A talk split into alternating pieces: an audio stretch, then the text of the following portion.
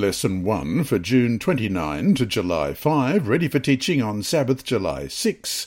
God created, from the series The Least of These, Ministering to Those in Need, read today by Dr. Percy Harold. Introduction to this quarter's lessons. The author of this quarter's lessons is Jonathan Duffy, who served as president of ADRA International since 2012. Before joining ADRA Australia in 2008, Duffy served as Director of Adventist Health for the Church's South Pacific Division, where he had extensive experience in health promotion and community health development. He's also a personal friend of mine. We work together in the South Pacific Division. And as a treat for us, today he reads the introduction to our series of lessons, The Least of These. The least of these. Seventh day Adventists are called to proclaim the everlasting gospel, Revelation 14:6, to all the world. By so doing, we are simply obeying Jesus' words about making disciples, baptizing them, and teaching them to observe all things that I have commanded you. Matthew 28:20. And among the things he commanded was that we minister to the hurting, the downtrodden, the poor, the hungry, and the imprisoned. After all, it was Jesus who, after telling the parable of the Good Samaritan, Luke 10 30 to 36, then commanded his listeners, Go and do likewise, Luke 10 37. It was Jesus who, in depicting the time when he would divide the nations before him as a shepherd divides his sheep from the goats, Matthew 25:32, talked about just how important helping the hungry, the sick, the naked, and the imprisoned really is. Assuredly, I say to you, inasmuch as you did it to one of the least of these my brethren, you did it to me. Matthew 25:40. In other words, along with proclaiming the great truths about salvation, the sanctuary, the state of the dead, and the perpetuity of the law, we are to minister to the needs of others. And what better way to reach people than by working on their behalf? As Ellen G. White famously wrote, Christ's method alone will bring true success in reaching the people. The Saviour mingled with men as one who desired their good. He showed his sympathy to them ministered to their needs, and won their confidence. Then he bade them follow me. The Ministry of Healing, page 143. According to one count, Scripture contains 2,103 verses expressing God's special concern for the poor and oppressed. Compared to many other aspects of faith, doctrine, and Christian living in general, the weight of references about ministering to those in need is overwhelming. We must get serious about working to relieve the pain and suffering that exist around us. This doesn't take away from our work of spreading the gospel. On the contrary, it can become a powerful way of doing it. Of course, it's a good thing to help others just for the sake of helping them. We should do justly, see Micah 6 8, simply because it is both right and good to do justice. And yet, is it not even better when doing justice, when helping others in their immediate and temporal needs, also to point them to the reason for the hope that is in you? 1 Peter 3:15. And that is the promise of eternal life in Christ. Jesus healed disease, gave sight to the blind, cured lepers, and even raised the dead. But all those to whom he ministered were going to die sooner or later anyway, right? So, in the long run, whatever good he did for them and their immediate needs, he also did more. Yes, he ministered to their hurting, but then he bade them follow me. And that's precisely why we too should minister to the hurting and then bid them follow him. No question, by seeking justice and goodness in the world, we are rehearsing the kingdom of God see Luke chapter 4, verses 18 and 19, in a way that is at least as faithful, valid, and perhaps as effective as preaching it. When we care for the poor and the oppressed, we are actually offering honour and worship to God. See Isaiah 58 6 to 10. But if we fail to minister in behalf of the hurting, the suffering, and the broken, we misrepresent him. See Proverbs 14:31. This quarter then we are going to see what the word of God says, and it says a lot about our duty to minister to the needs of those around us. Freely you have received, freely give. Matthew 10 verse 8. That says it all. I'm Jonathan Duffy and have served as the president of the Adventist Development and Relief Agency, or ADRA, since 2012. Before joining ADRA Australia in 2008, I served as the Director of Adventist Health for the Church's South Pacific Division, where I had extensive experience in health promotion and community health development.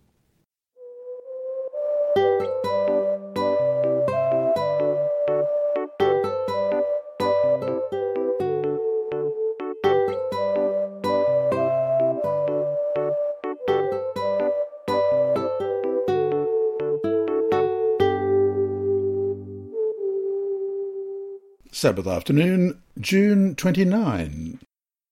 Before we start, let's pray. Our Heavenly Father, we thank you that everything that you give to us comes with your good will.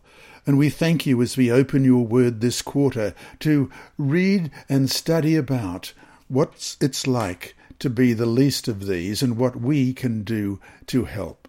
We pray that as we open your word today, as we look at our first lesson, that we may see that you created us all equal, that you created us with needs, and that we can help each other fulfill those needs. Bless us now, we pray in Jesus' name. Amen. Our memory text this week is Proverbs chapter 14 and verse 31.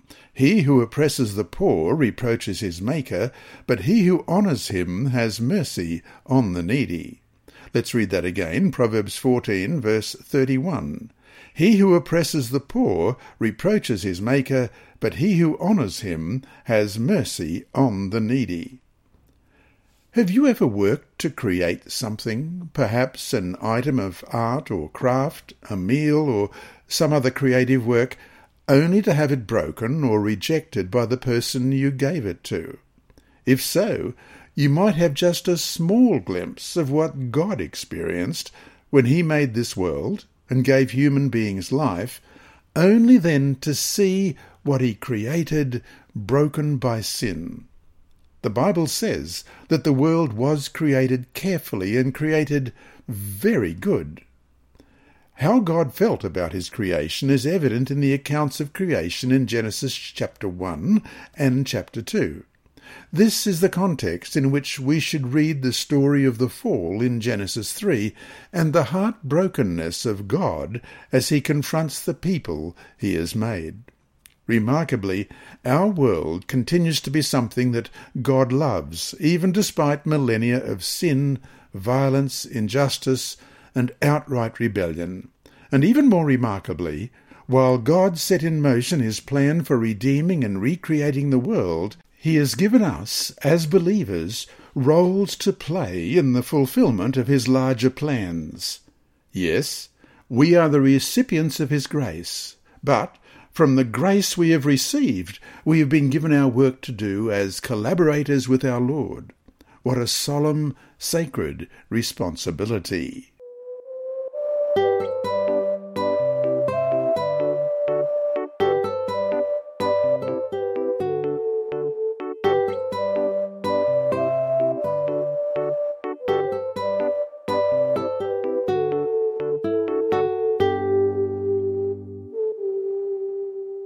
Sunday, June 30. God, a glimpse of creation. This world and all life in it, our own life and all we do with it, the lives of everyone around us and how we interact with others, life itself and how it is best lived, all these begin with God. For in him we live and move and have our being, we read in Acts 17, verse 28. Here's where the Bible story begins. In the beginning, God created the heavens and the earth, Genesis 1 1. And the fact that he spoke it into existence points to a power and a process that we can't even begin to imagine. And yet, God didn't create from a distance. He was intimately involved, especially when it came to creating the first human being, as we read in Genesis 2, verse 7. And the Lord God formed man of the dust of the ground, and breathed into his nostrils the breath of life, and man became a living being. Question. Read the story of the creation of the first human beings in Genesis 1, 26 to 31. What important things does this account tell us about God? What important things does it tell us about people? Genesis 1, beginning at verse 26. Then God said, Let us make man in our image, according to our likeness, let them have dominion over the fish of the sea, over the birds of the air, and over the cattle, over all the earth, and over every creeping thing that creeps on the earth. So God created man in his own image. In the image of God he created him. Male and female he created them. Then God blessed them, and God said to them, Be fruitful and multiply, fill the earth and subdue it, have dominion over the fish of the sea, over the birds of the air, and over every living thing that moves on the earth.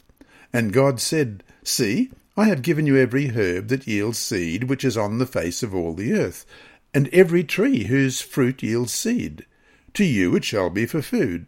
Also, to every beast of the earth, to every bird of the air, and to everything that creeps on the earth, in which there is life, I have given every green herb for food. And it was so. Then God saw everything that he had made, and indeed it was very good. So the evening and the morning were the sixth day. It has often been said that we can learn a lot about God from spending time in nature from looking at his creation and seeing in it glimpses of the character of the Creator himself. But we also can see glimpses of how God created the world to be from examining our understanding of God himself. For example, if God is a God of order, we should expect to find order in his creation. Or, if we believe that God is a God of creativity, we should not be surprised to find incredible examples of that creativity in the world he made. Similarly, we believe that God is a God of relationships, and so we find relationships as a core element in how God put the world together. He created each element of the world in relation to the rest of creation. He created animals in relational harmony. He created human beings in relationship with himself, with each other, and with the rest of creation. While our understanding of God is limited in many ways, what we can see of his character should prompt us to reconsider how the world should be. Question. How helpful is it to your understanding of the world to see it as a reflection of the character of God, even with the ravages of sin so readily apparent.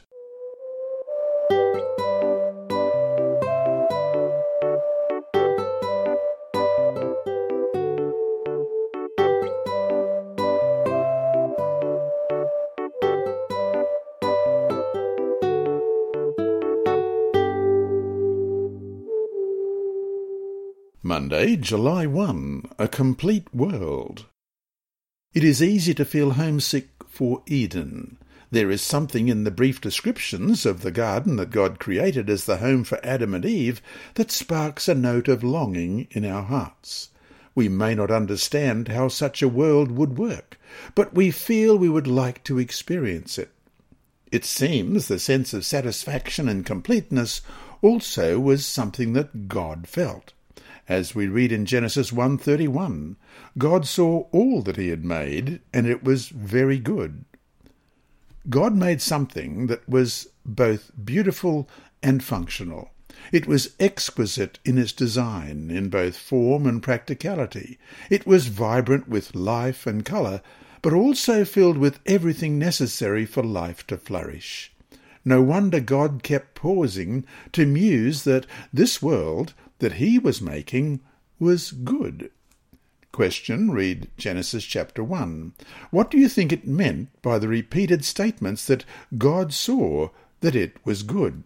In verse 4, And God saw the light, and it was good, and God divided the light from the darkness. And verse 10 And God called the dry land earth, and the gathering together of the waters he called seas. And God saw that it was good. And verse 12 And the earth brought forth grass, the herb that yields seed according to its kind, and the tree that yields fruit, whose seed is in itself according to its kind. And God saw that it was good. And verse 18 and to rule over the day and over the night, and to divide the light from the darkness. And God saw that it was good. And verse 25 And God made the beast of the earth according to its kind, cattle according to its kind, and everything that creeps on the earth according to its kind. And God saw that it was good. And verse 31 Then God saw everything that he had made, and indeed it was very good. So the evening and the morning were the sixth day. Even though written entirely after the fall, the Bible is filled with celebrations of the natural world, such as in Job chapter 38 through to Job chapter 41 and Psalm 148. And we must remember that these are not written as a glimpse looking back to how the world was when first created and before sin. They are written in the present tense, celebrating the goodness that is still evident in our world. Jesus, too, drew examples of God's goodness and care from the natural world. See, for example, Matthew 6, verse 26 and verses 28 to 30. Matthew 6:26 Look at the birds of the air for they neither sow nor reap nor gather into barns yet your heavenly Father feeds them are you not of more value than they and verses verse 28 onwards. So why do you worry about clothing? Consider the lilies of the field how they grow. They neither toil nor spin. And yet I say to you that even Solomon in all his glory was not arrayed like one of these. Now, if God so clothes the grass of the field, which today is, and tomorrow is thrown into the oven, will he not much more clothe you, O you of little faith? Commending both our reliance on God and an appreciation of the simple gifts that surround us with wonder. If we open our eyes and look at the marvels of creation, we can see that we are truly the recipients of marvellous gifts from our Creator. Our response, even amid trials, should be one of gratitude, thankfulness, and humble surrender to the gift giver. As Seventh day Adventists, those who both celebrate creation and anticipate God's coming kingdom, we should realize that the beauties, joys, and goodness we see and experience in the world are glimpses of what our world once was and what it will again be. So, to finish today, in your experience of the natural world, what do you especially appreciate about the wonders of creation? In your daily life, how might you be able to know the Lord better through the wonders of the natural world?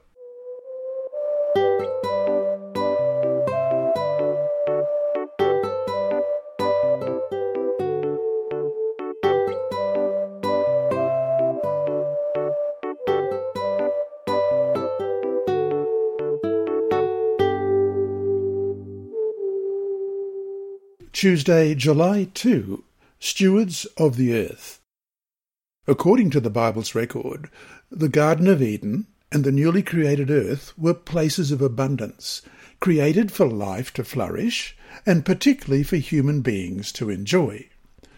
But God also gave the first man and woman, and the rest of us who would come after them, a role to play in his creation. It quickly became obvious, and not just from his method of creation, that Adam and Eve were to have a special status in this new world. Adam was first given the job of naming the animals and birds, as we read in Genesis 2:19. Out of the ground of the Lord God formed every beast of the field and every bird of the air, and brought them to Adam to see what he would call them. And whatever Adam called each living creature, that was its name. Then he was given another role, presented as a blessing from God himself in Genesis 1:22. God blessed them and said to them, Be fruitful and increase in number, fill the earth and subdue it, rule over the fish of the sea and the birds of the air, and over every living creature that moves on the ground. Question. Read and compare Genesis 1.28 and Genesis 2.15. How would you characterize the human job description in a sentence or two?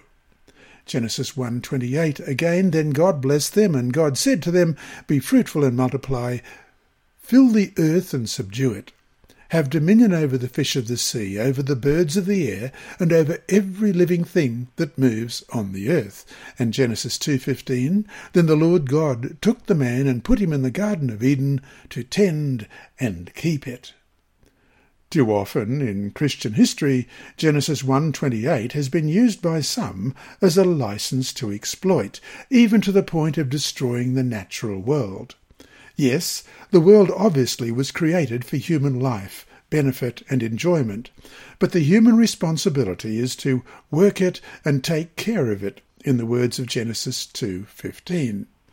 When we talk about stewardship, our first thought is often about money, but the first command for stewardship in the Bible is to care for the earth that God has created and entrusted to us. The command to Adam and Eve also foresaw that the earth would be shared with their children and with future generations. In the original plan for the world, the created world would continue to be a source of life, goodness, and beauty for all human beings, and Adam and Eve would have a big role in taking care of it.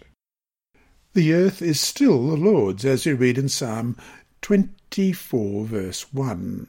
The earth is the Lord's and all its fullness, the world and those who dwell therein. And we are still called to be stewards of all that God has given us. Perhaps we could conclude as well that in a fallen world our responsibility as stewards is often greater.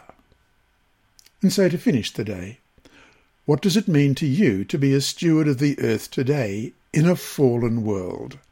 How should the realization of this responsibility affect how you live on a day to day basis?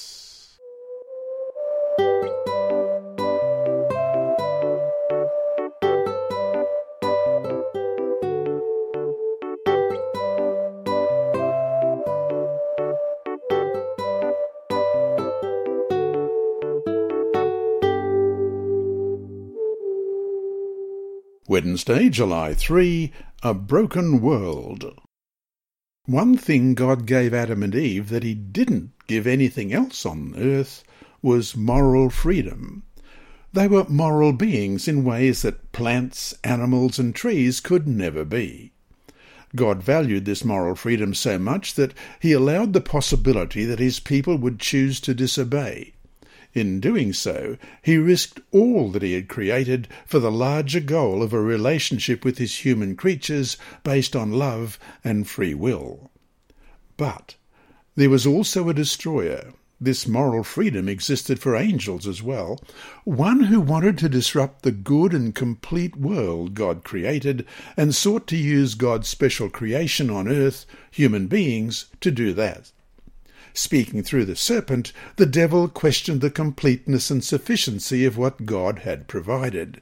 We read this in Genesis chapter 3, verses 1 to 5.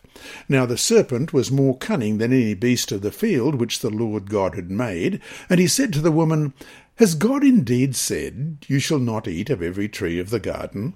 And the woman said to the serpent, We may eat the fruit of the trees of the garden, but of the fruit of the tree which is in the midst of the garden, God has said, You shall not eat it, nor shall you touch it, lest you die. Then the serpent said to the woman, You will not surely die. For God knows that in the day you eat of it, your eyes will be opened, and you will be like God, knowing good and evil. The primary temptation was to covet more than God had given them, to doubt the goodness of God and to rely on themselves. In that choice and that act, the relationships that were integral to the creation as God had designed it were broken. No longer did Adam and Eve enjoy the relationship with their Creator that they had been designed for, as we read in Genesis 3 8 through 10. And they heard the sound of the Lord God walking in the garden in the cool of the day, and Adam and his wife hid themselves from the presence of the Lord God among the trees of the garden. Then the Lord God called to Adam and said to him, Where are you? So he said, I heard your voice in the garden, and I was afraid because I was naked, and I hid myself. These two human beings suddenly realized that they were naked and ashamed, and their relationship with each other was almost irreparably altered. Their relationship with the rest of the earth also was strained and broken. Question. Read Genesis chapter 3, verses 16 to 19. What do these verses tell us about the changed relationships between human beings and the natural world? Genesis 3, 16 through to 19. To the woman he said, I will greatly multiply your sorrow and your conception. In pain you shall bring forth children. Your desire shall be for your husband, and he shall rule over you. Then to Adam he said, Because you have heeded the voice of your wife, and have taken from the tree of which I commanded you, saying, You shall not eat of it. Cursed is the ground for your sake, in toil you shall eat of it all the days of your life. Both thorns and thistles it shall bring forth for you, and you shall eat the herb of the field.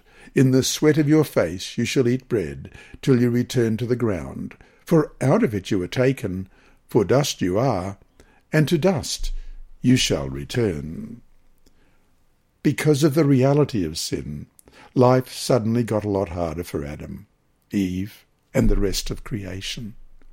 The consequences of sin are real, particularly as they affect humanity and our relationships. In a sense, we are distant from God our Creator. Our families also are affected in many ways, and our relationships with others are often a challenge. We even struggle in relation to the natural environment and the world in which we live. All aspects of our lives and our world show the brokenness caused by sin. But this is not how God created the world to be. The curses of Genesis 3 also come with a promise that God would make a way to recreate our world and to repair the relationship that had been broken by sin. While we continue to struggle with sin and its effect in our lives, we are called to uphold the original goodness of the world and to seek to live out in our lives the plan God has for this world.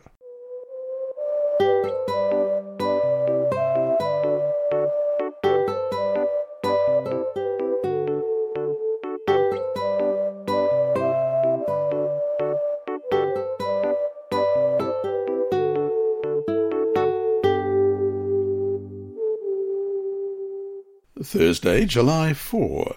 The Family Web of Humanity. With the arrival of sin, it did not take long for the world to break down further.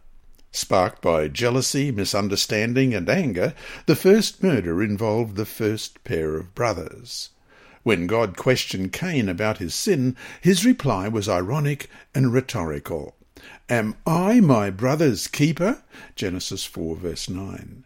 And the answer implied by God's initial question was, Yes, absolutely. You are your brother's keeper. Question. Read Proverbs chapter 22, verse 2. What is implied in this apparently simple statement? What does it tell us about our relationship to our fellow human beings? Proverbs 22, verse 2. The rich and the poor have this in common. The Lord is the maker of them all. Everyone we meet is one of God's creatures created in his image, and part of the network of relationships that connects us all in God's creation, fractured and broken though it might be. As Ellen White writes in Ministry of Healing, page 345, we are all woven together in the web of humanity. The evil that befalls any part of the great human brotherhood brings peril to all. End of quote. Like it or not, Because of this common link, we have a God given responsibility to God and to each other, as we read in Matthew 22, verses 37 through to 39. Jesus said to him, You shall love the Lord your God with all your heart, with all your soul, and with all your mind. This is the first and great commandment. And the second is like it. You shall love your neighbour as yourself. Throughout the Bible, the claim that God is our Creator is recurring. For example, it is one of the reasons given for remembering the Sabbath, as we read in Exodus 20, verse 11. For in six days the Lord made the heavens and the earth, the sea and all that is in them, and rested the seventh day. Therefore the Lord blessed the Sabbath day and hallowed it and for worshipping God in the end time, as we read in Revelation 14, verse 7, saying with a loud voice, Fear God and give glory to him, for the hour of his judgment has come, and worship him who made heaven and earth, the sea, and the springs of waters. It also is a primary motivation given for caring about others, for being concerned for the less fortunate we are all linked by the bond of our common origins in God. Whoever oppresses the poor shows contempt for their Maker, but whoever is kind to the needy honours God, it says in Proverbs 14, verse 31. How much clearer could that link be? God, as our Creator, has a claim on us that demands our entire life, including our worship and our service and care for others. As difficult and frustrating and inconvenient as it might be at times, we are indeed our brother's keeper. So to finish the day, why do you think God's claims as Creator are such a recurring theme throughout the Bible? Why is this so important? And how should this reality affect how we treat others?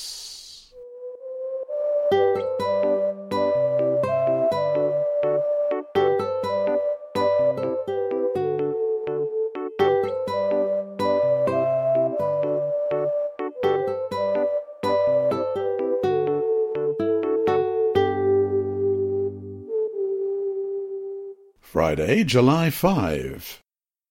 God is love, we read in Patriarchs and Prophets, page 33. His nature, his law is love. It ever has been, it ever will be. The high and lofty one that inhabiteth eternity, whose ways are everlasting, changeth not. With him is no variableness, neither shadow of turning. Every manifestation of creative power is an expression of infinite love. The sovereignty of God involves fullness of blessing to all created beings. End of quote. And from Welfare Ministry, page 16. If men would do their duty as faithful stewards of their Lord's goods, there would be no cry for bread, none suffering in destitution, none naked and in want. It is the unfaithfulness of men that brings about the state of suffering in which humanity is plunged.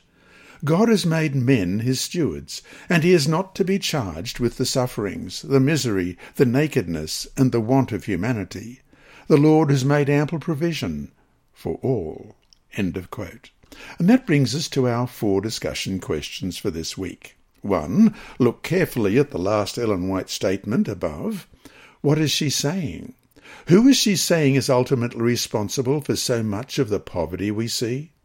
What should this tell us about the importance of faithful stewardship? 2. After thousands of years of the brokenness caused by sin, how possible is it for us still to see the goodness of creation? As people who believe in the Creator God, what can we do to help others see the goodness of His creation? 3. What do you understand by the word stewardship? Has anything in this week's lesson expanded your thinking about what it means to be a steward, particularly as we are called by God? 4. How might it change the way we relate to and treat others if we were to see a sign on every person we meet that reminded us that this person is created by God in His image and loved by Him? So, to summarize this week's lesson, God created a good and complete world, and he appointed human beings, created in his image, to tend and care for his creation. Though sin broke the relationships that God had originally intended for us, we still have a role to play as stewards of the goodness of creation and caretakers of our fellow human beings. Fulfilling this role is one way we can honour God as our Creator.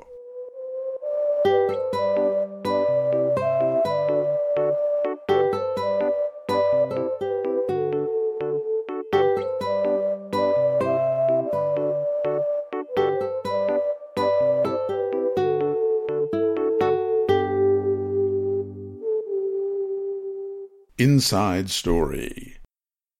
Our mission story this week is titled Girl Prayed for Angels, and it's by Andrew McChesney of Adventist Mission. Food ran out on Sunday morning in nine year old Joanne's home. Father abandoned the family after mother started attending the Seventh day Adventist Church in the U.S. state of Oregon. Father, who had immigrated with the family to the United States from South Korea, made it clear he would never help them. If you choose God, let your God feed you, he said. Let your God clothe you. Mother, who didn't have a job, prayed and cried in her bedroom that Sunday. When lunchtime came, Joanne's younger sister complained forlornly, I'm hungry. Her older sister sat stone faced, trying to be brave, even though he was helpless. Then Joanne remembered reading in Uncle Arthur's bedtime stories about children who prayed and received help from angels. All we have to do is pray, she exclaimed. Uncle Arthur's bedtime stories say that if we pray, the angels will bring us food. Let's pray. Brother rolled his eyes Little sister complained again about her hunger. Joanne didn't know how to pray. Hello, God, Joanne said. We are really hungry. Uncle Arthur's bedtime stories say that you can send us food, so would you send us something to eat, please? The children waited. No food. Hours passed, and dinner time came. Joanne thought, What's wrong? God is late. The children grew hungrier. Mother continued praying and crying in the bedroom. Then Joanne said, Oh, I know what we did wrong. God doesn't think that we believe him because we didn't set the table. She told her little sister to fetch metal chopsticks from the kitchen. The children set the table and sat down. Sorry about that, God, Joanne prayed. We probably did it wrong. Could you send us some food now? We're ready. But nothing came. The children climbed into bed disappointed and hungry that night. Early in the morning, they woke up to go to school. They had no food for breakfast and no money to buy lunch.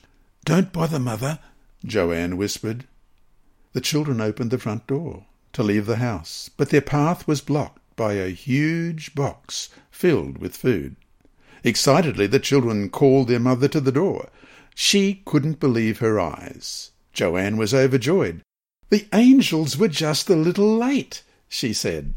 At that moment, Joanne knew that God lives and that he hears and answers prayers. Joanne Kim, Nee Park, is now the mother of four children. She and her husband, John, a dentist, are missionaries in Mongolia. And there's a photograph of her here. After the food miracle, Joanne, pictured left, is convinced that angels are Korean. I will tell you today that angels are Korean, she said. The food that they delivered was all Korean, everything we need to make rice, kimchi, and seaweed soup. You have been listening to a reading of the Adult Sabbath School Bible Study Guide by Dr. Percy Harold from Queensland, Australia. This service is brought to you by Hope Channel, the Sabbath School Department, and Christian Services for the Blind. Remember, God is always faithful.